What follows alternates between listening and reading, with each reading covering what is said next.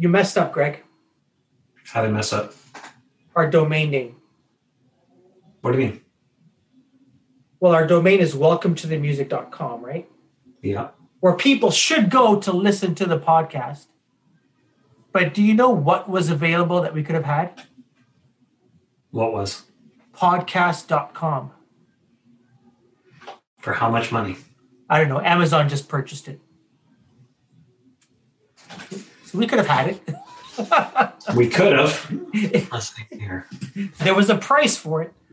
I think podcast.com or and I think podcasting.com as well. I thought that was quite humorous. Question for you, Greg. Yeah. The economic impact of live music in Toronto in 2019. What would you peg the dollar figure to be? I thought I saw this number, but I may not have. Don't know. $852.2 million. I was going to take a stab at a billion. Yeah. So our friend Matt Elliott, Mhm. who's been on the who's been on the Welcome with Kareem Kanji podcast, And co-host Greg Tilson. co-host Greg Tilston. You, you forget me yet again. He uh, he did well. There was a, a report. Oh, who did the report? Was this what you sent me earlier today that I haven't had a Yes. chance to look at? Yes, take a look at it. It's it's really interesting.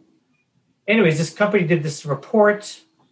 Toronto has about 588 music venues in the city, but that also includes library branches that sometimes host performances. Sure. Uh, what else? What else is in here? There's 11 venues. I couldn't find w- which venues they were, but 11 that have closed permanently since uh, the beginning of the pandemic. And according to Matt's research, each venue that closes in Toronto costs an average of 10 full-time equivalent jobs 575,000 in annual GDP contributions and 148,000 in provincial and federal taxes.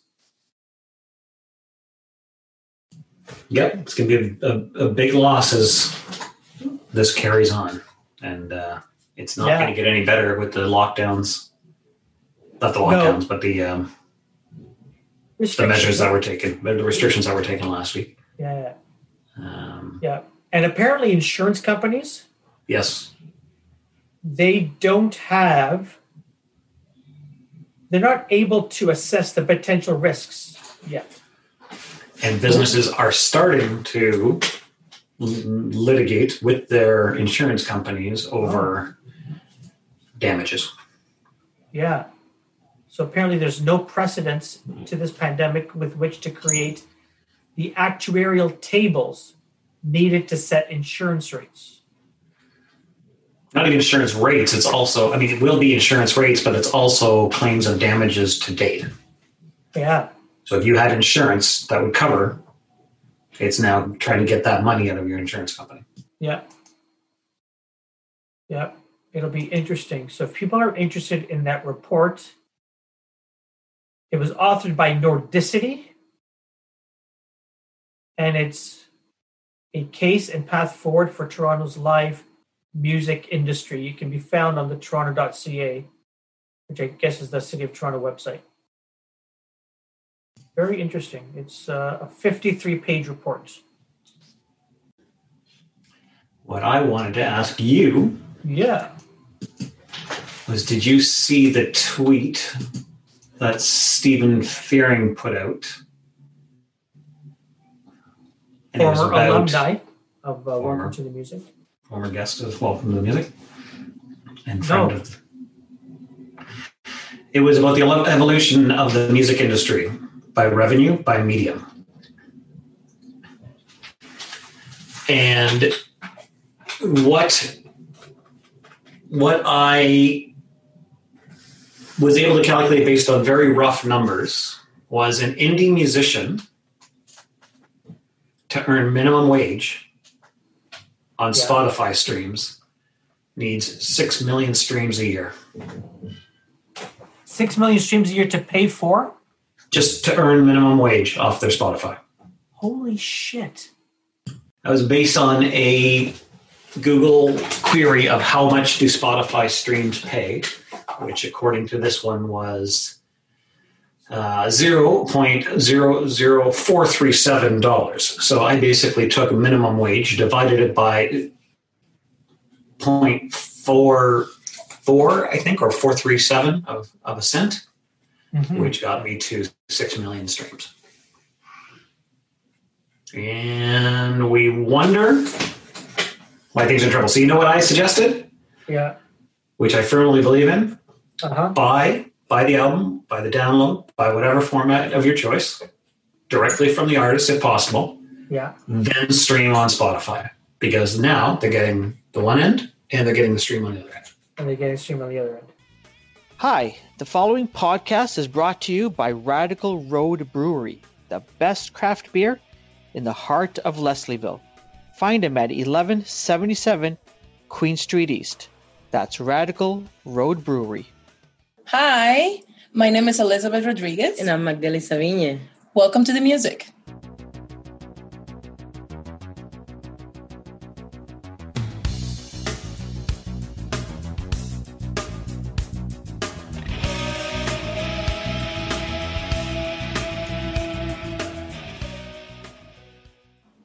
All right. Welcome. That's perfect. Thanks so much for joining us today. Yes. Thank you. No, thank you for so much us. for having us. Thanks for reminding me to press the record button. Good. Imagine. It is very, very important. I am so glad you brought your guitar. I see a guitar.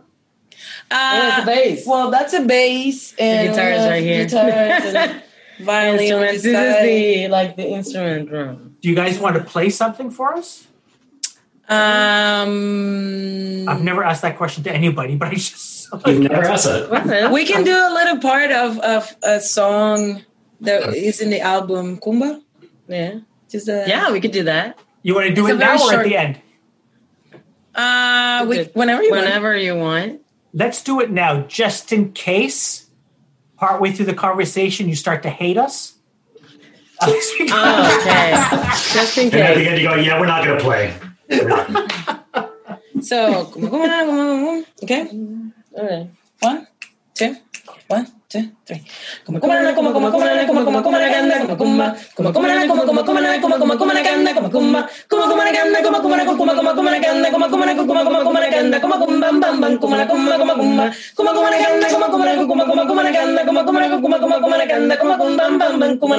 Kumba. Kumba. Kum, bam, bam, bam, como, na, kumba, como, kumba. Bum kumba kuma kuma kuma kuma kuma kuma na kumba bam bam bam kuma na rapita ta ta ta kuma na kuma na kuma kuma na kuma na kuma kumba Yeah. Wow. That was incredible. Incredible us to get to do that at this time. wow. So t- tell me, what was that? That was an um it's a song by La Lupe. And we covered that song in our album. And then we did a song after called Baila Canada.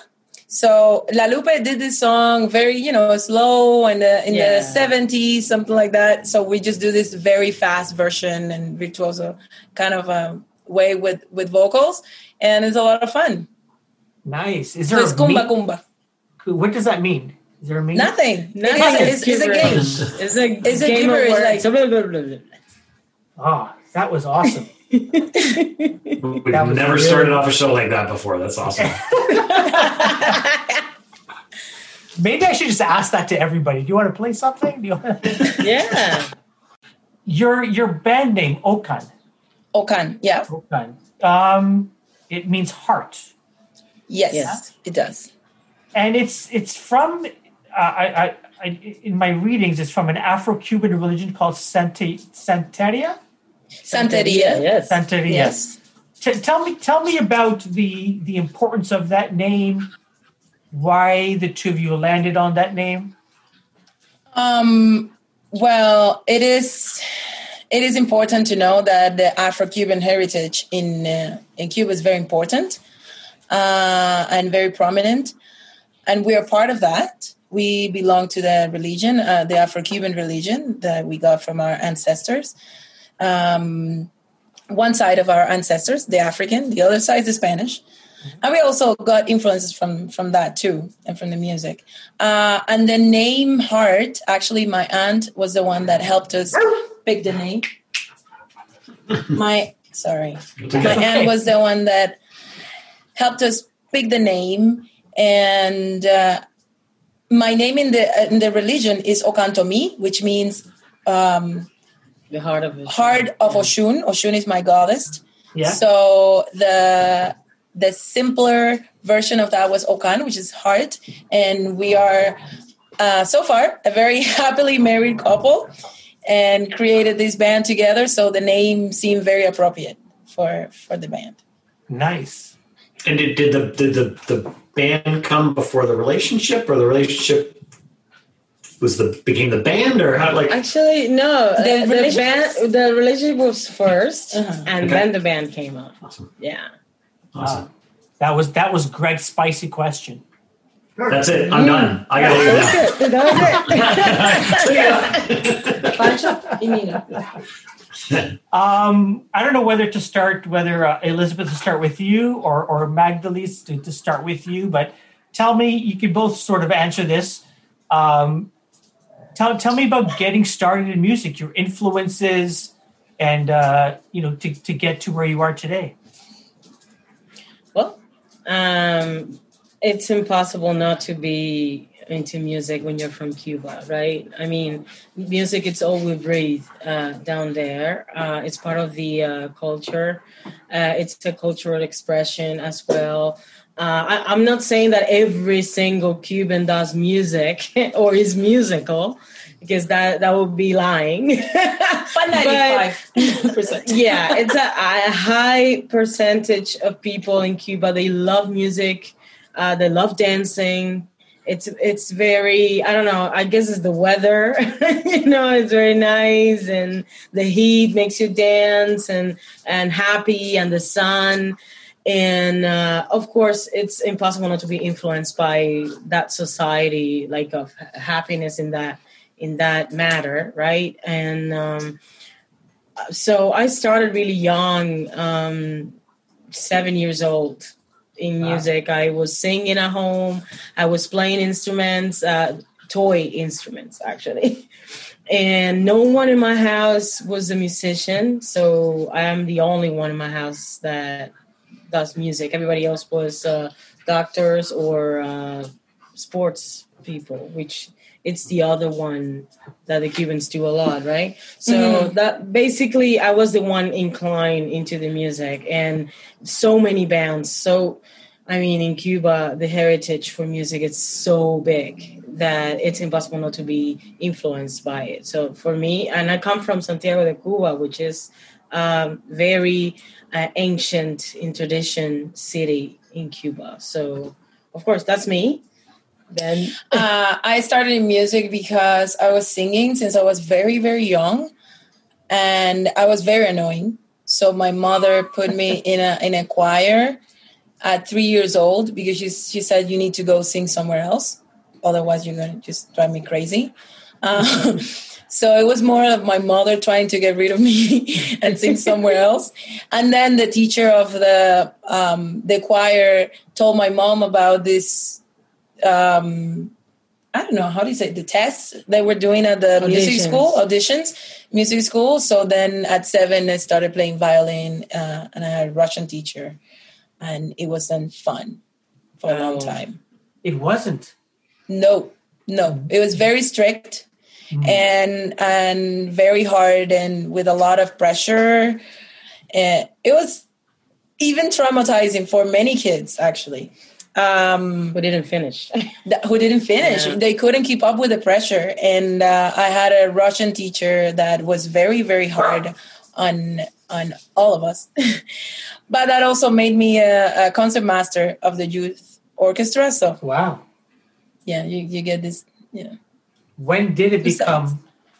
When did it start becoming fun for you?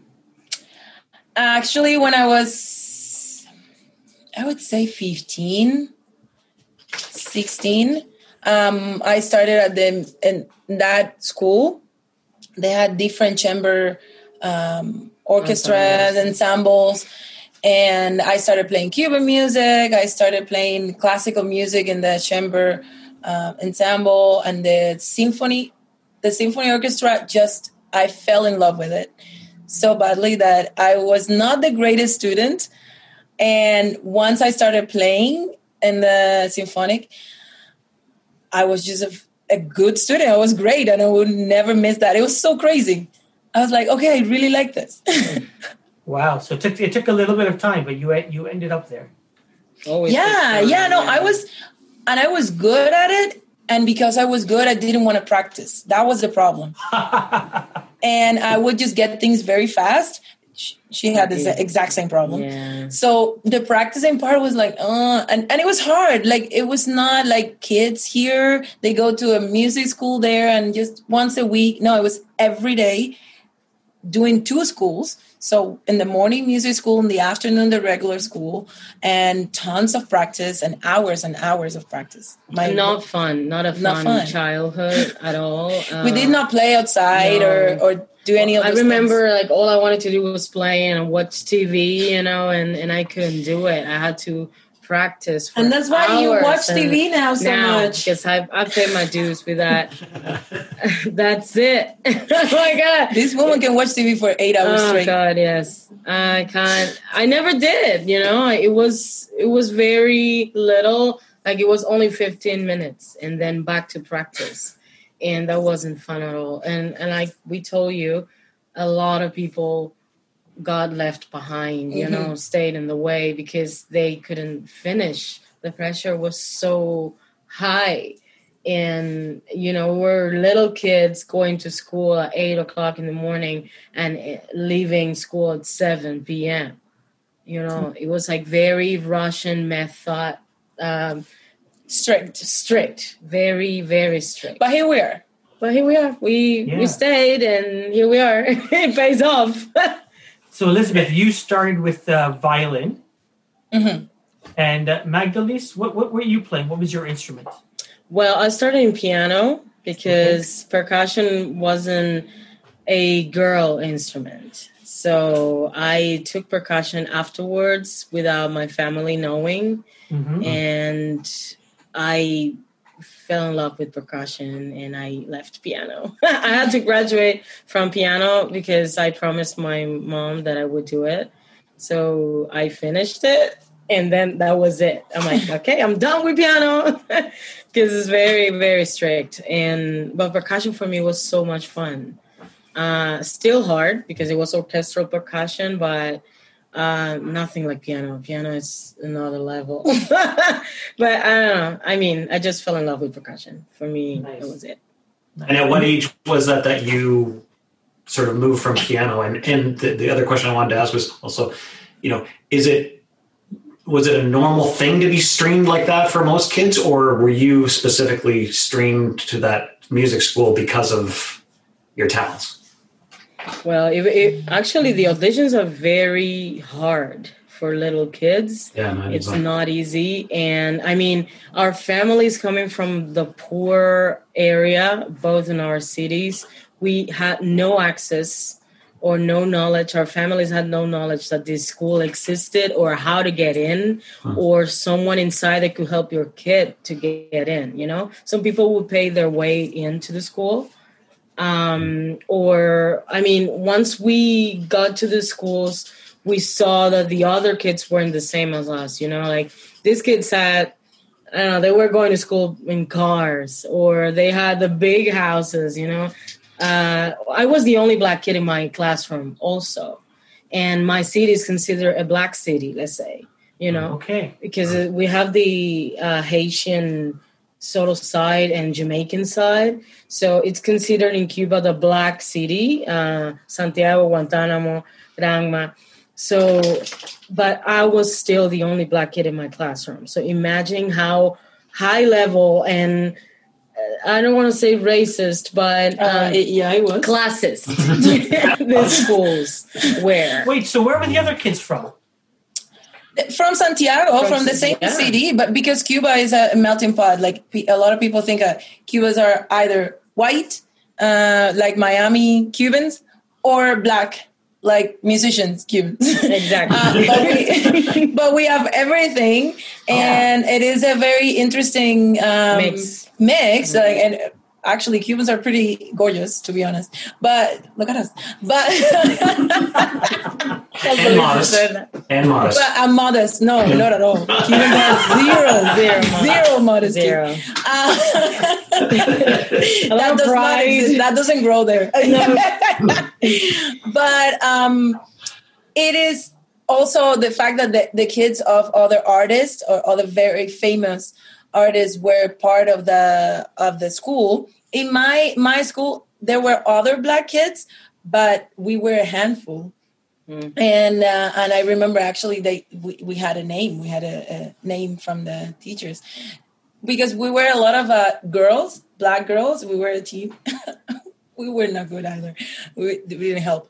Uh, but they called las negritas you know like the the, The- little Oh, black, Black girls. girls. yeah. Yeah. But the negra the uh, n word in Cuba does not have the same meaning like here Connotation, like. I call myself negra and I don't see that as a problem. Or, For or- us, it's pride. But It's for, I mean, they were saying it in a, they weren't they weren't saying it in a good way. Yeah, yeah, it, it was yeah, different meaning. Mhm. Listen, before I forget, congrats on the new album, by the way. yes. Thank, Thank you. you. Espiral, am I pronouncing that? Espiral. That's correct. Yeah. Yes. Espiral. Um, it means spiral. Mhm. See, I, I know my Spanish. Um, it was Just just that. it was just released, or That's really Just It has- released October 9th. awesome. Well, congratulations on that.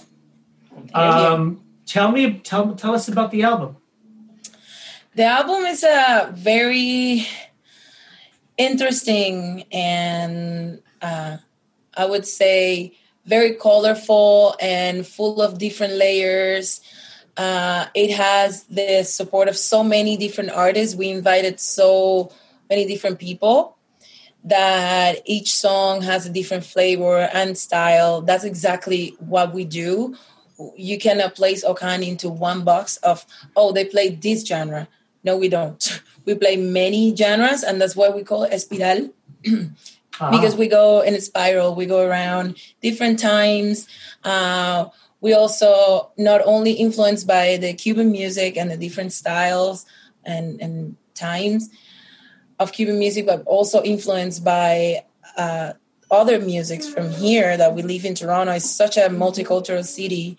And um, we we are influenced by Brazilian music and Turkish music and all these Oh. different things. That's why um, Max was uh, performing with uh, the Turkish ensemble yeah. when she got here, and that's when she wrote that tune called "Boundaries" in the in the album. The album. And we called one of the best clarinet players from Turkey that lives here in Toronto, and we called him to perform, and it was very, it was very interesting.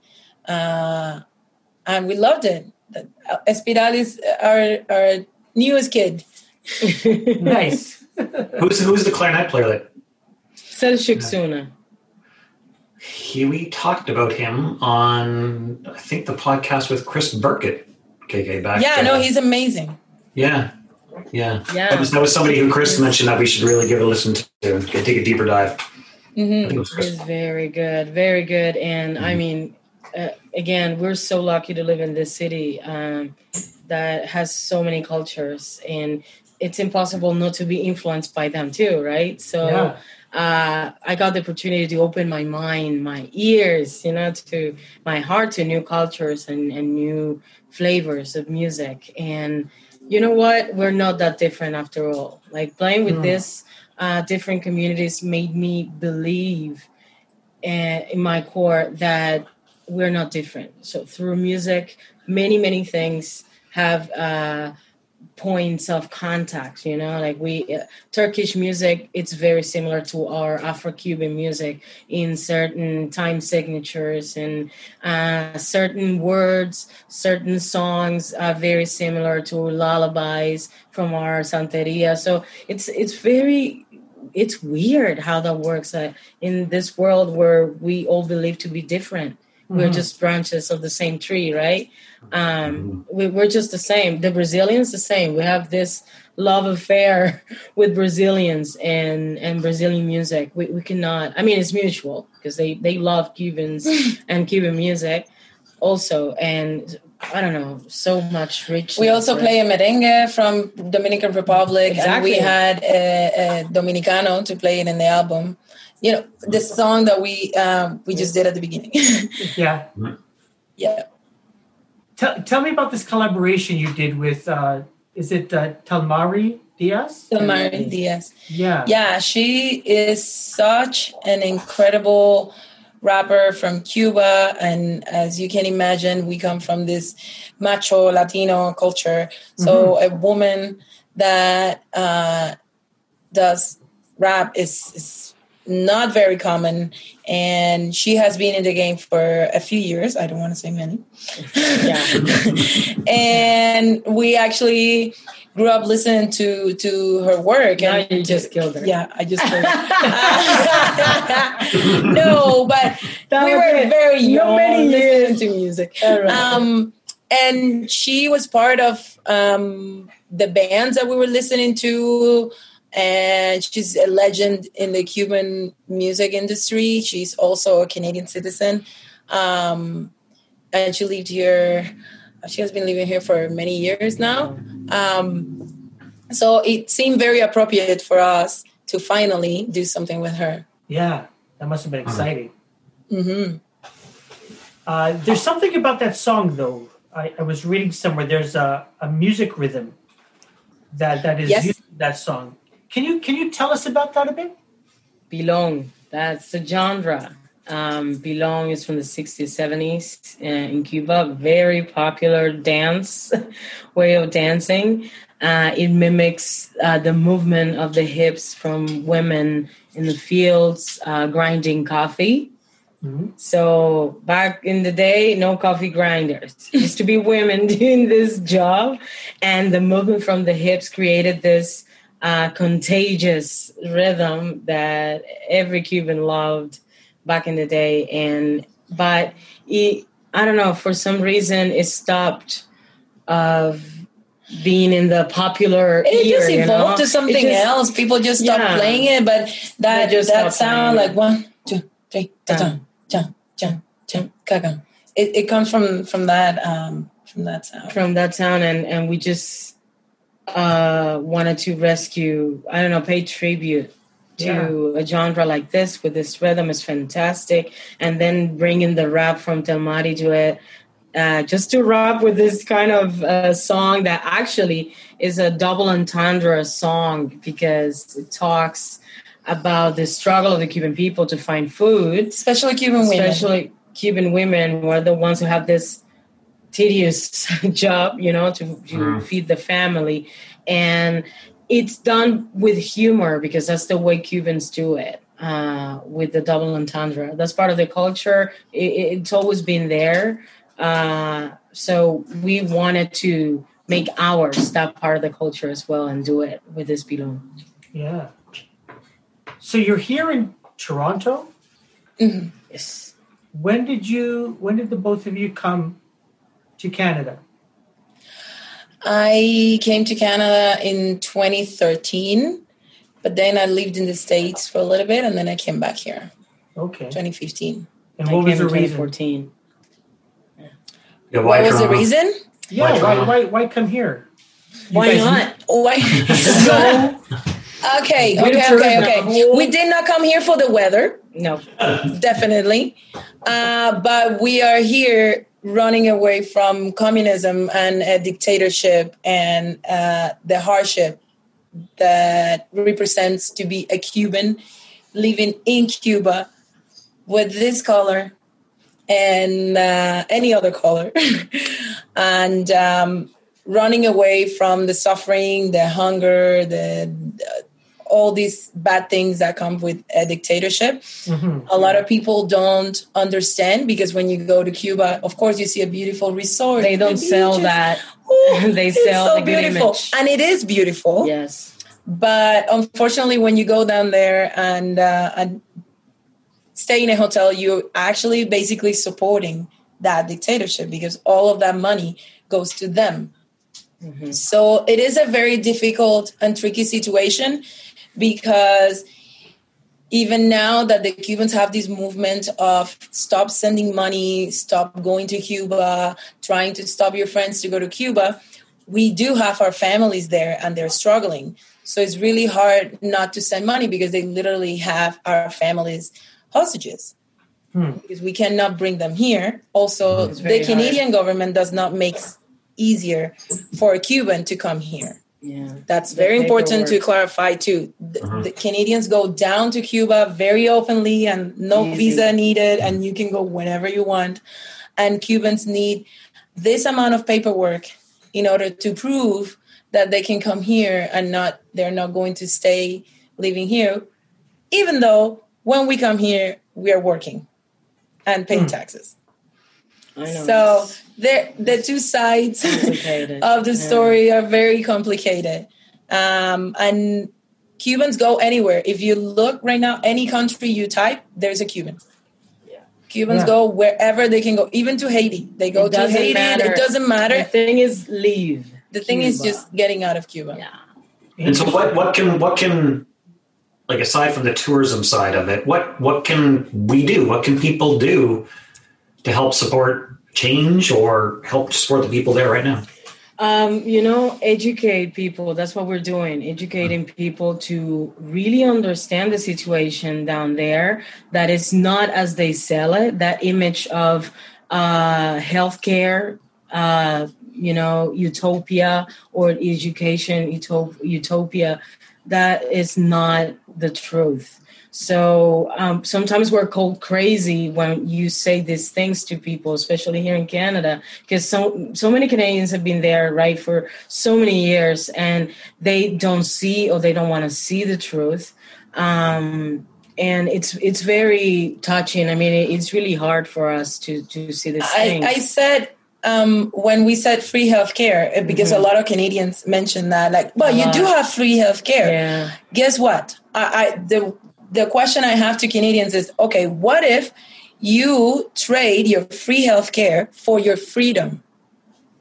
And that's the way it is in Cuba. We're not free. We cannot get out. We cannot travel back and forth. We cannot make money. We cannot do a business. We cannot do the anything. healthcare system and the healthcare bad. also, it is very bad. Yeah. Our hospitals are not safe.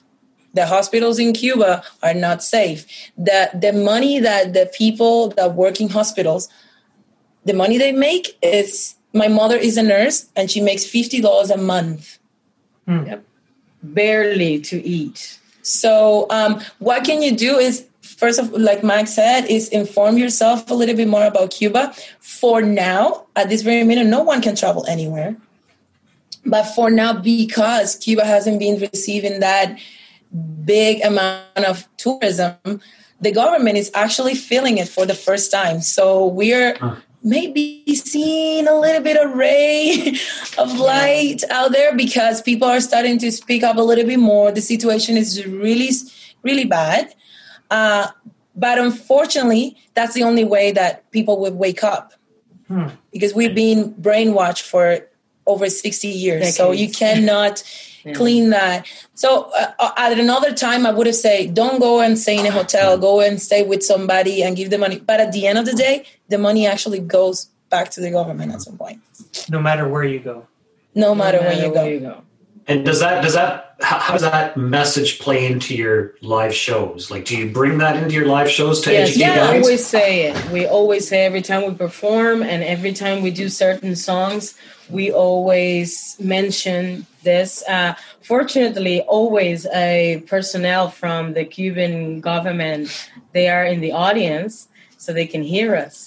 They're here. they're here. They're everywhere, and they can hear it. And you know what? Now they're fighting to be uh, part of the human rights. Uh, uh, the UN, you know, they, they want to be part of that. They want to have a seat there. And a lot of Cubans are speaking up in the world saying, like, you don't deserve to be there because you don't respect human rights. So you don't deserve that position. But, uh, you know, some people are defending them because they don't really know or they don't want the situation in Cuba to change, Huh. which is very sad. And I don't know, I guess it's a mine gold.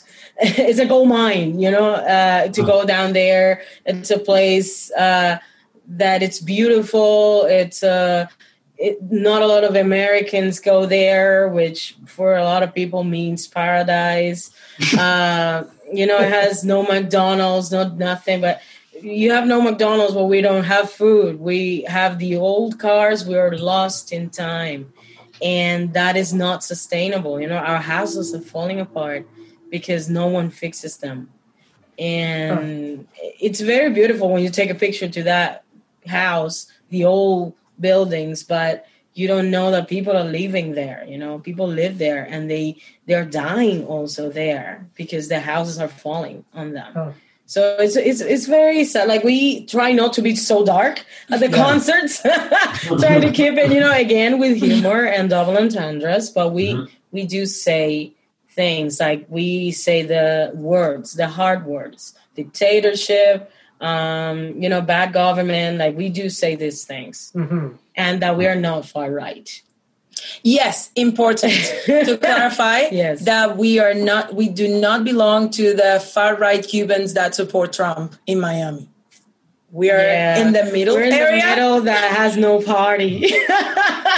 Yeah, because Yeah. unfortunately, yeah, Cubans are so traumatized yeah. that when they come here, when they go to the States, they want everything as far as possible from that left side, right? So mm. there is there are millions of Cubans that support Trump, and I'm very ashamed of that. yes. It's like no matter what. Trump. Wow.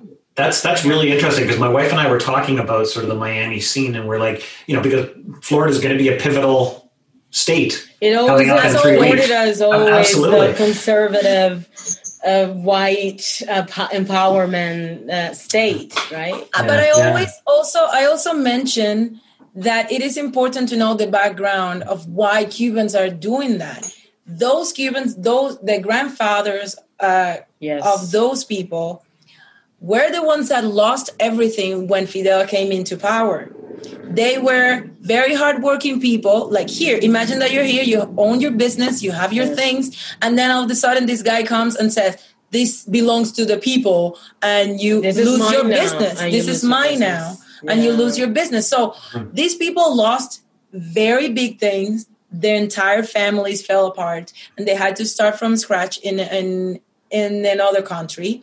So they do have hard feelings. They lost mansions and houses and all these things. Well, they were put in jail because Um, they didn't believe in the exactly. You know, so this is why they're so harsh. hmm They're radical because of it.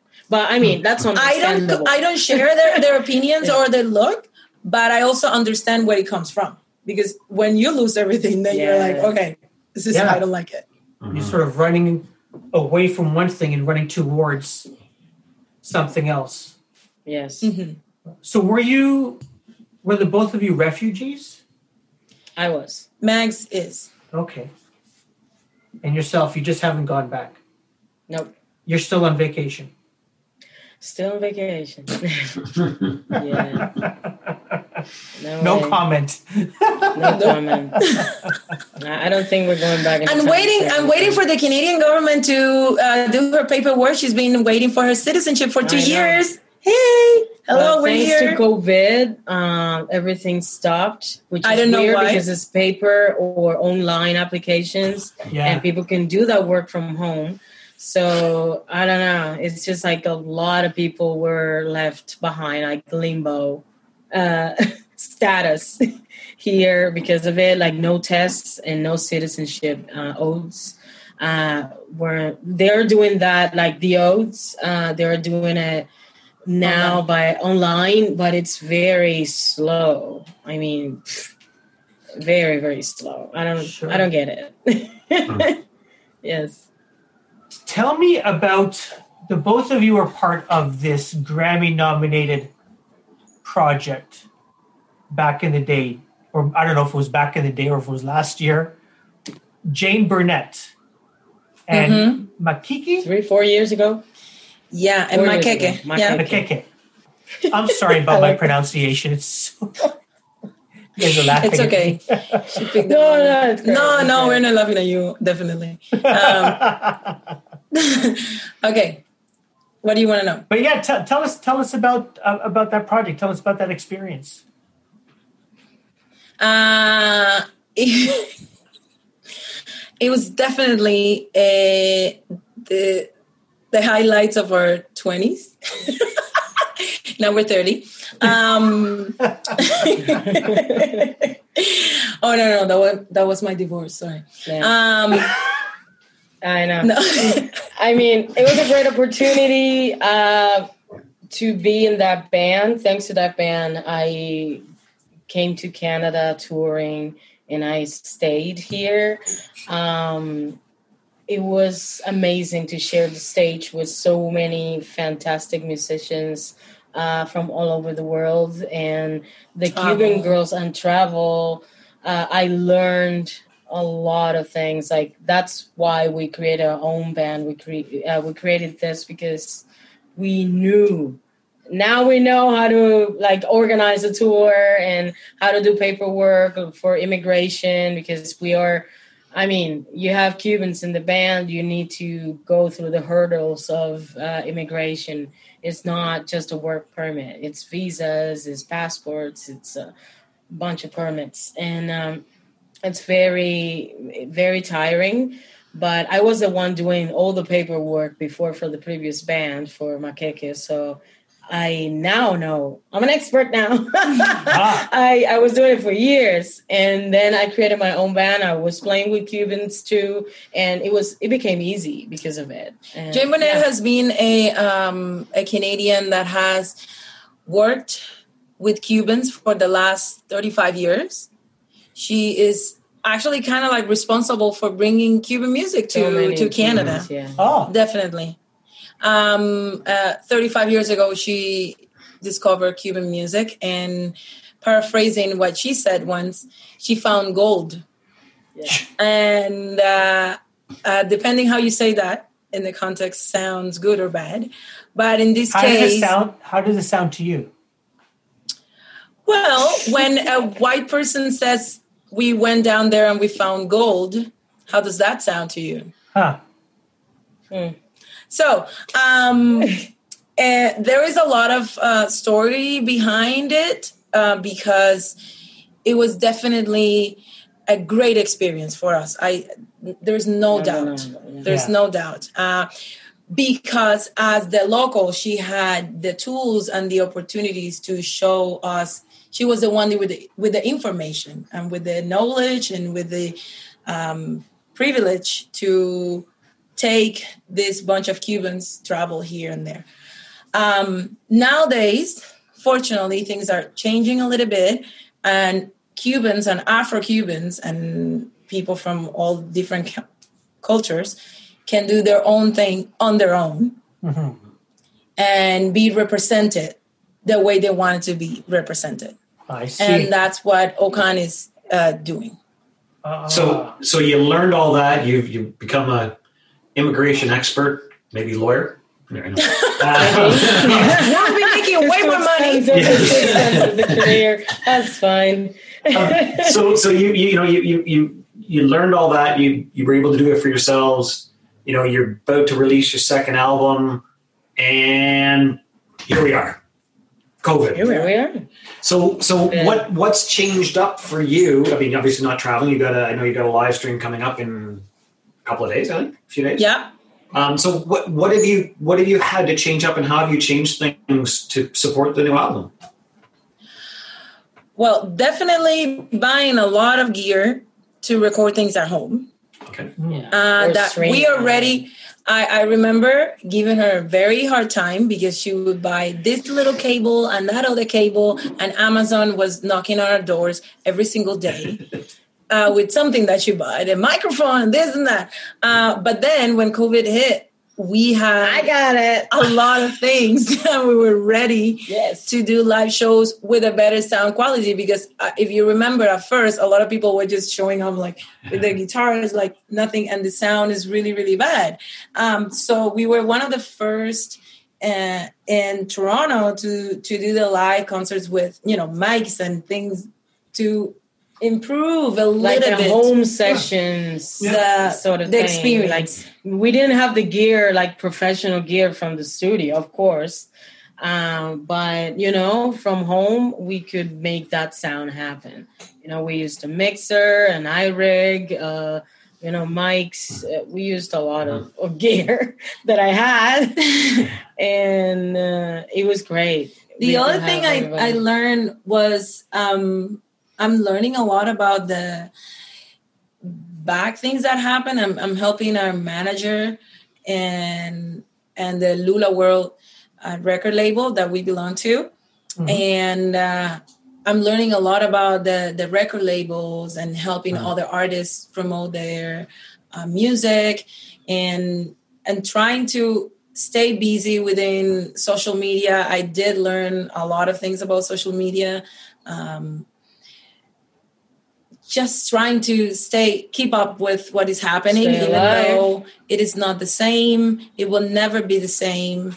Um, and we're just trying to stay to here. survive these dark stay here. times and Yeah. we definitely learned all these months to be a one man show you know it, uh, it it's very hard before we used to worry about the music only now you have to worry about the sound the lights uh, the production in general so the music and uh, the quality and the camera this camera here the position like oh it's a it's a nightmare uh, three or one minute before the live goes on because anything can go wrong and there's no one else there to help you in case uh, someone cannot hear anything you know? You don't have a sound person.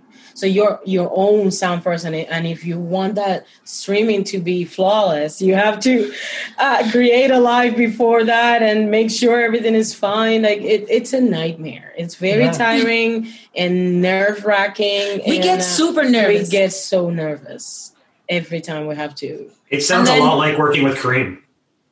yeah. What? wow Nice these are the guy. moments when those things Yeah. get out you know they Yeah. yeah. Bottling it up. I've been holding it in for a long time. wow you feel better now This is very cathartic. Thank you. nice You're welcome. Do you? So, are you searching for opportunities to participate in um, live stream events, or are you doing your own thing? sometimes we do our own thing um all of the live events Oh, that we have yeah. done is because we either get contact by the people that want us or or that we organize something um, Okay. but we are definitely and i know this is going to sound a little bit harsh but that's her it is me um, we are definitely not here to do live streams for free because it costs us Of a course. lot of money all the gear costs money we still have to pay bills for this time. And so I remember at first everybody was just running crazy just towards Facebook. You're like, I'm here in the live stream. That's great. But unfortunately, if you give your work for free all the time, it, it's just not going gotta be appreciated and Yeah. it's also hurting the other musicians within the community. So it's important that uh, venues, I know the venues also don't have money, but you know, at first people were uh, and the venues were trying to pay the musicians from grants that they had, and everything just got accommodated to that. Now, again, in the summer there was kind of like a drought. There was no money. No one was offering anything. And I think people are starting to apply again for grants. So eventually we're going to see, uh, again, payments or decent payments Yeah. because Yeah. we some we got some very ridiculous offers like oh can you do a live show for $150 like the entire band for $150 Yeah. Like no i'm Uh, sorry What kind of performance do you want? Yeah. Like for $150. You get what you pay for. Yeah. you know? But we we I mean, it's us. We're not giving you a bad performance because you cannot pay. We uh gracefully turn you down. That's all we do. And no hard feelings. I mean, in the future, yes, sure, let's make it happen when once the budget is better because I cannot I don't have the face to call my musicians and tell them, guys, we're only doing this for $150. You're going home with $20. That's Mm. gonna make me feel really bad, like worse, just to pay someone that has kids $20, you know? And it's not fair to them to play for an hour, 45 minutes. It's not fair to anybody. Uh, just to maintain a festival or a venue or or just for the pleasure of performing. Yes, I can call my musicians for pleasure, and Yeah. we just jam at home. But it, they know what they're getting. You know, they know it, it's for fun. You know, we have some drinks, we get together. It's a it's a great excuse to get together and all that, but not on the seriousness of a performance. That's this is our job, and our job is real, and we are underappreciated enough already to do this. you talk about even newer artists and you know back in march april may uh, you know we were loving it when these quote unquote popular artists would do a free live stream right? And we go oh isn't this awesome? So and so is doing this and it was amazing. It's great, yeah. and they can afford to though right? It's it's no big deal to them right? But then when you think about you know those musicians who they're not pop stars but they're obviously talented but they're they're in a genre like like yourselves where Mhm, you know there's not a million people that are out buying tickets or albums or anything like that but there's still a a group of fans that you guys play to but when Mhm. everyone else is doing it free there must be a lot of pressure to sort of participate rather than hold back and look for opportunities where you can pay everybody properly Yeah. hmm But that's why we have gotten uh, offers from the NAC, different festivals that we were about to play, um, like um, Philadelphia Folk Festival, uh, Mariposa uh, Folk Festival, um, different places where they had the budget and they had the the the grants and things to pay us and the city of Toronto. for example TD we, we did it TD Jazz Festival we did it for the city of Toronto and the city doesn't pay a lot but it's the city of Toronto and we belong to them and and we feel like okay let's just do something for the city and and stay connected with our community. Don't get me wrong. Sometimes we do things that are not on our super Profitable. uh, yeah, exactly. Yeah. But it doesn't mean that I have to do that every weekend. Like I see Yeah, many musicians sure. that turn on their lives on every Saturday. yeah Mhm. that's that's wild Mhm. what have you what have the two of you learned about the music business you said someone said earlier that it's it's it has changed it's not going to go back um, are you actively looking at other ways to monetize what you do or change up what you do Um, well, we are putting a lot of effort into this album, promoting it as much as we can. So eventually, stream streams get higher, and and we make some money with that. Which we believe more in making the the um, the live concert experience Yeah. rather than Nothing beats the this- live experience. Nothing. Nothing. I love the streaming and I would get I would love to get millions of streams, but for me it has way more value to actually finally be in front of people and perform and get claps at the end of each song. That would be amazing. And the energy from the people, right? Yeah. That is missed a lot. It's not the same to perform from a. a But we've been very lucky. We Yeah. actually, uh, uh, Tiny Desk just came out that we did with Lido Pimienta. I mean, it's Lido Pimienta's Tiny Desk, and we were we are guests on her album. Yeah. Um, And so this just came out today. Uh, we did a recording with Bomba Stereo, which is a Colombian, very famous band. And right before COVID, we were in Colombia recording with them. And that is coming out also this um, this fall. And we might go on tour with them once things open. Settle. And, and I'm pretty sure bands like that are going to get to tour first. Yeah. the Bigger bands. famous band. Yeah. Yeah. Yeah. Um, so if we get to tour with Bomba Stereo, that that would be really good. Um, Okan still here and fighting. We're gonna keep pushing and doing our thing. Nice. Was this an album that was made prior to COVID or Yes. Yes. okay? And you guys were just tired of waiting for it, just release it. Yeah, I know. I mean, it was really ready to be released before, A long but time then ago. a long time ago. But then uh, Sombras, our previous album, got nominated for the Junos. Yeah. Yeah. So we just finished the tour um, like last summer with Sombras. Everybody loved it. We went to the States and Canada uh, with that touring with that album, and then it got nominated for the Junos. So we're like, oh, we cannot release Espiral yet. we have to keep playing Sombras, and we were supposed to go on tour again this summer promoting uh, Espiral like to get people, you know, get them in the ear, like starting to warm up people with the the album, and then COVID hit. So, well, it had to be now, I guess.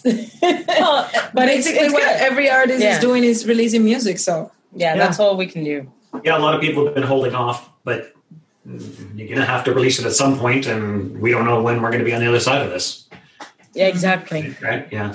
Yeah. So, so one of the questions that we like to ask um, just before we wrap it up, because I know we're coming up on the hour, is you know what what are you listening to lately? What's been in your earbuds that people should check out? Wow. to be honest, I know she does not need any promotion, but that album is so so good. Uh, the latest album by Beyonce, um, Black, is King. It is so good, and the greatest part is because it has so many African ar- um, artists doing their own thing that she's not even in it, or sometimes, Some of the or songs, yeah. or just a little bit. You can hear Beyonce's voice back there. Um, so it is so good that we cannot say we were obsessed with it for like two months. I Just know. listening to it every day. Non-stop. And we watch the um, the movie, and it's very um, it's a work of art. Mhm. It's Definitely. very hard. Um, but to listen to, uh, we listen to all kinds of stuff always. But that was the album that we listened to The Most. most, yeah, this like, summer, this, yeah. this summer. Yeah, Perfect. that was the one. Beautiful. Nice. Elizabeth Magdelys, thank you so much for joining us. Before I, I let you go, Yes. tell everybody where they can find your music, where they can find when you're doing your next live stream. Tell us all of that very important information. Okay, so October 16th, we are doing a live stream on our Facebook page, which is Okan Música Cuba. So if you put Okan Música on our website, you can find all, all of the information about our band. Uh, please go and buy the music on Bandcamp. You can go and stream the music on Spotify Yeah, and Apple Music Music. But if you buy it from Bandcamp, it we received an email that it says somebody bought your music. Ka-ching! Kachin, and I really like those Yes. emails. It's very nice. Yeah, but little by little, it's not like Yeah. a fortune, but little by little. Um, so if people can go and buy the music, that would be very, very important and supporting us directly. It goes It's to our. PayPal. What's your website? Okan Musica. So it's music in an, uh, in Spanish. So an, an A at the end. Okanmusica.com. Dot com. Dot com. Thank you so much. Yes, thanks. joining This has us. been Thank you. It's been so much fun. Thank you.